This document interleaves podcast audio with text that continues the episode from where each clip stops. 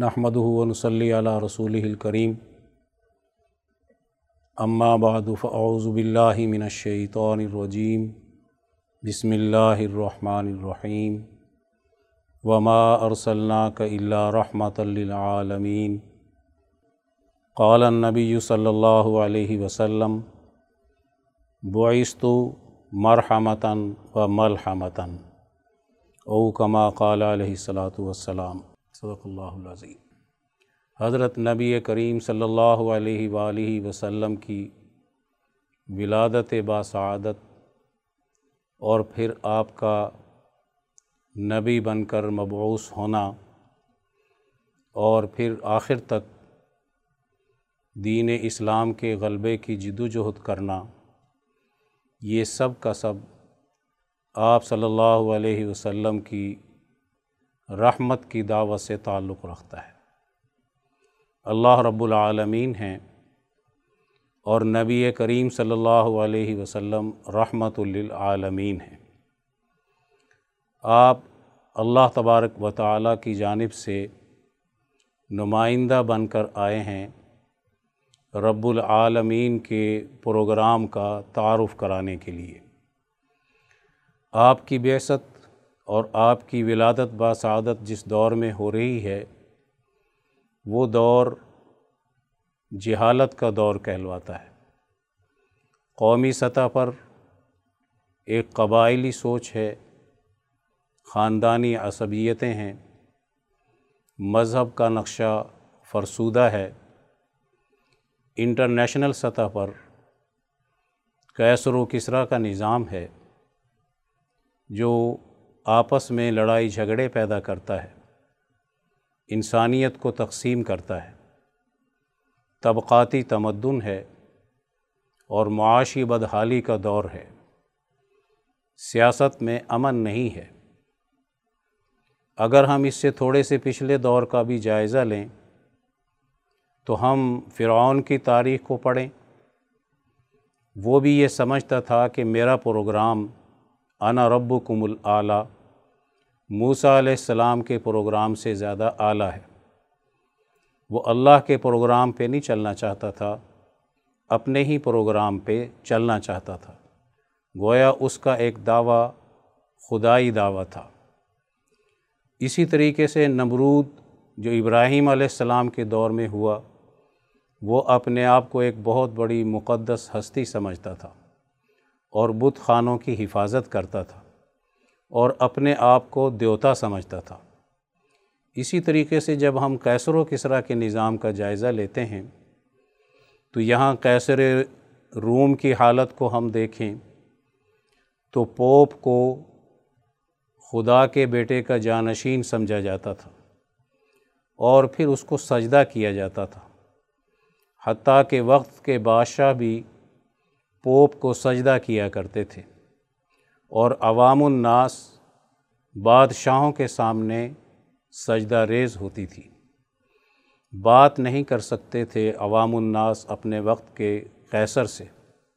نہ ہی اپنے مسائل ڈسکس کر سکتے تھے۔ ان کو اعتراض کرنا تو دور کی بات ہے۔ ان کے سامنے گفتگو کرنا بھی ان کے لیے مناسب نہیں سمجھا جاتا تھا۔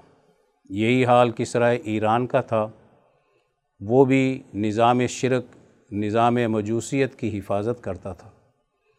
عقائد بھی خراب تھے اور وہاں کا سسٹم بھی خراب تھا۔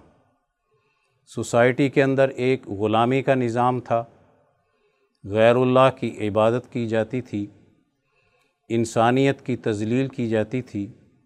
انسانوں کو حقیر سمجھا جاتا تھا۔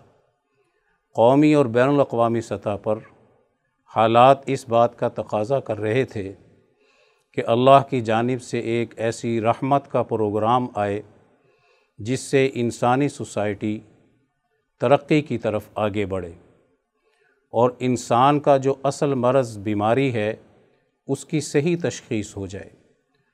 قوموں کی جو ترقی رکتی ہے، وہ انسانیت کے غلام بننے سے رکتی ہے۔ قوموں کی جو ترقی رکتی ہے، وہ غیر اللہ کی عبادت کرنے کی وجہ سے رکتی ہے۔ قوموں کی جو ترقی رکتی ہے، وہ غلامی کے سسٹم کے غلبے کی وجہ سے رکتی ہے۔ جس کے نتیجے میں سیاست میں بدامنی آتی ہے، معیشت غربت پیدا کرتی ہے۔ سماج کے اندر عدل و انصاف نہیں رہتا، بلکہ ظلم غالب آ جاتا ہے۔ اور حقوق انسانی ٹوٹ رہے ہوتے ہیں۔ خاندانی نظام بھی ٹوٹ جاتا ہے، قبائلی نظام بھی ٹوٹ جاتا ہے۔ قومی نظام میں بھی افراتفری اور ہلاکت آ جاتی ہے۔ اور انسانی بین الاقوامی جو سسٹم ہے، وہ انسانیت کی تباہی کا باعث بنتا ہے۔ تو نبی کریم صلی اللہ علیہ وآلہ وسلم کی ولادت باسعادت کے بعد سولہ سال کی عمر میں آپ نے معاہدہ حلف الفضول کر کے غریبوں، یتیموں اور مسکینوں کے حقوق کی حفاظت کا ایک بہت بڑا معاہدہ کیا۔ اور اس کا ایک ہی اصول تھا کہ جو بھی کسی غریب، یتیم، مسکین کا مال مارے گا، اس کے حق مارے گا، اس پر ظلم کرے گا، تو یہ سارے اس معاہدے کے شریک، اس کے حق دلائیں گے اور جو اس کا حق مارے گا اس کے خلاف کارروائی کریں گے۔ آپ صلی اللہ علیہ وسلم نے کی بیست ہوئی۔ اس سے پہلے آپ غار حرا میں گئے۔ آپ نے خلوت کی زندگی اختیار کی۔ بیت اللہ سامنے تھا اور آپ صلی اللہ علیہ وآلہ وسلم اس خلوت کی زندگی میں اپنی روحانی ترقی کے مقامات طے کر رہے تھے۔ اور وہاں سے واپس آنے کے بعد اپنے خاندان کے لوگوں کو جمع کرتے ہیں اور پھر وہاں ایک بہت بڑا اعلان کرتے ہیں۔ جس میں اس بات کی طرف اشارہ تھا کہ آپ صلی اللہ علیہ وسلم نے جو معاہدہ حلف الفضول کیا ہے، اب اس کو قومی اور بین الاقوامی سطح پر آگے بڑھانے کے لیے ایک جد و جہد کا رخ اجتماعی ہونا چاہیے۔ تو آپ صلی اللہ علیہ وآلہ وسلم نے یہاں سے اجتماعی جد و جہد کا آغاز کیا ہے۔ انسانی سوسائٹی میں اجتماعی نظام کو قائم کرنے کے لیے سب سے زیادہ ضروری اجتماعی حقوق کی پہچان ہوتی ہے، اس کی معرفت ہوتی ہے۔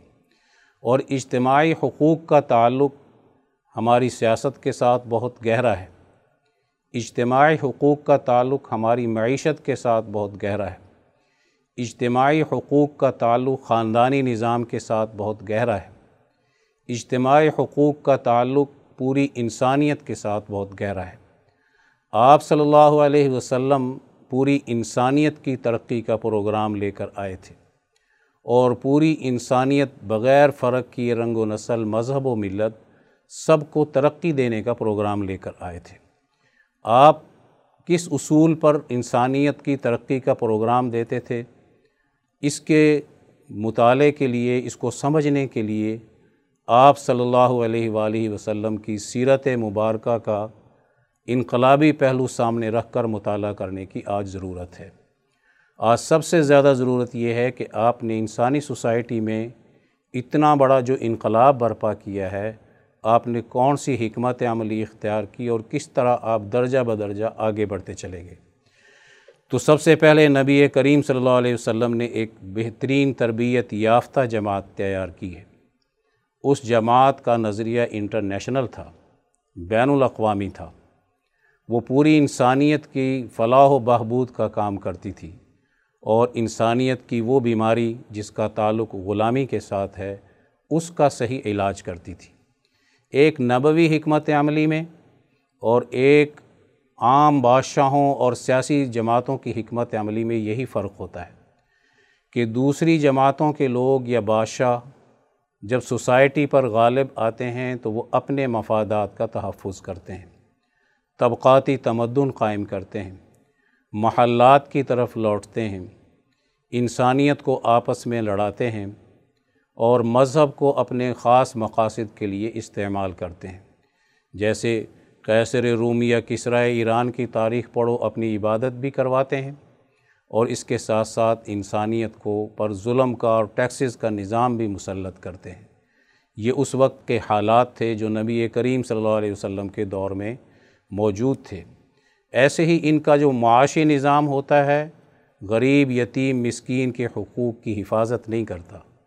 رحمت کا سب سے بڑا تقاضا یہ ہے کہ انسانی سماج کے اندر غریب، یتیم، مسکین کے حقوق کی حفاظت کی جائے اور انسانی سوسائٹی کے معاشی مسائل بھی حل کیے جائیں، سماجی مسائل بھی حل کیے جائیں، سیاسی مسائل بھی حل کیے جائیں اور اس کی آزادی کا تحفظ بھی کیا جائے۔ آزادی حاصل کرنے کے لیے پیغمبر توحید کی دعوت دیتے ہیں اور اجتماعی نظام کو درست کرنے کے لیے پیغمبر عدل و انصاف اور مبنی سیاست کی بات کرتے ہیں۔ سماج کی ترقی کے لیے، اجتماعی حقوق دینے کے لیے، معاہدات، توازن کے ساتھ دونوں فریقوں کے حقوق کی حفاظت کے ساتھ جو سماجی معاہدے ہوتے ہیں، اس کی دعوت دیتے ہیں۔ نبی کریم صلی اللہ علیہ وسلم کا جو نصاب تھا، وہ قرآن حکیم تھا۔ اور قرآن حکیم کی بے شمار آیات غریبوں، یتیموں، مسکینوں کے حقوق کی حفاظت کی بات کرتی ہیں۔ رشتہ داروں کے حقوق کی حفاظت کی بات کرتی ہیں، مسافروں کے حقوق کی حفاظت کی بات کرتی ہیں۔ نبی کریم صلی اللہ علیہ وسلم کی احادیث مبارکہ بھی یہی کہتی ہیں کہ تم کسی کے عیب تلاش نہ کرو، کسی پر بہتان نہ لگاؤ، جھوٹ نہ بولو، بددیانتی اور خیانت نہ کرو۔ تم ہمسایوں کے حقوق ادا کرو، اپنے بہن بھائیوں کے حقوق ادا کرو، اپنے رشتہ داروں کے حقوق ادا کرو۔ ان سب کو نبی کریم صلی اللہ علیہ وسلم نے قرآن حکیم کی تعلیمات کی روشنی میں انسانی سوسائٹی کے لیے ایک بہترین پروگرام دیا ہے۔ آج رحمت کا تقاضا یہ ہے کہ ہم اس بات کو سمجھیں کہ آپ نے جو سسٹم دیا، اس کا تقاضا یہ تھا کہ کیسر و کسرا کے اور ابو جہل کا ظالمانہ نظام ختم ہو کر دین اسلام کا عدل و انصاف پر مبنی ترقی کا نظام معاشرے میں غالب آ جائے۔ یہی رحمت تھی جو صحابہ میں آئی۔ یہی رحمت ہے جو امت میں منتقل ہوئی۔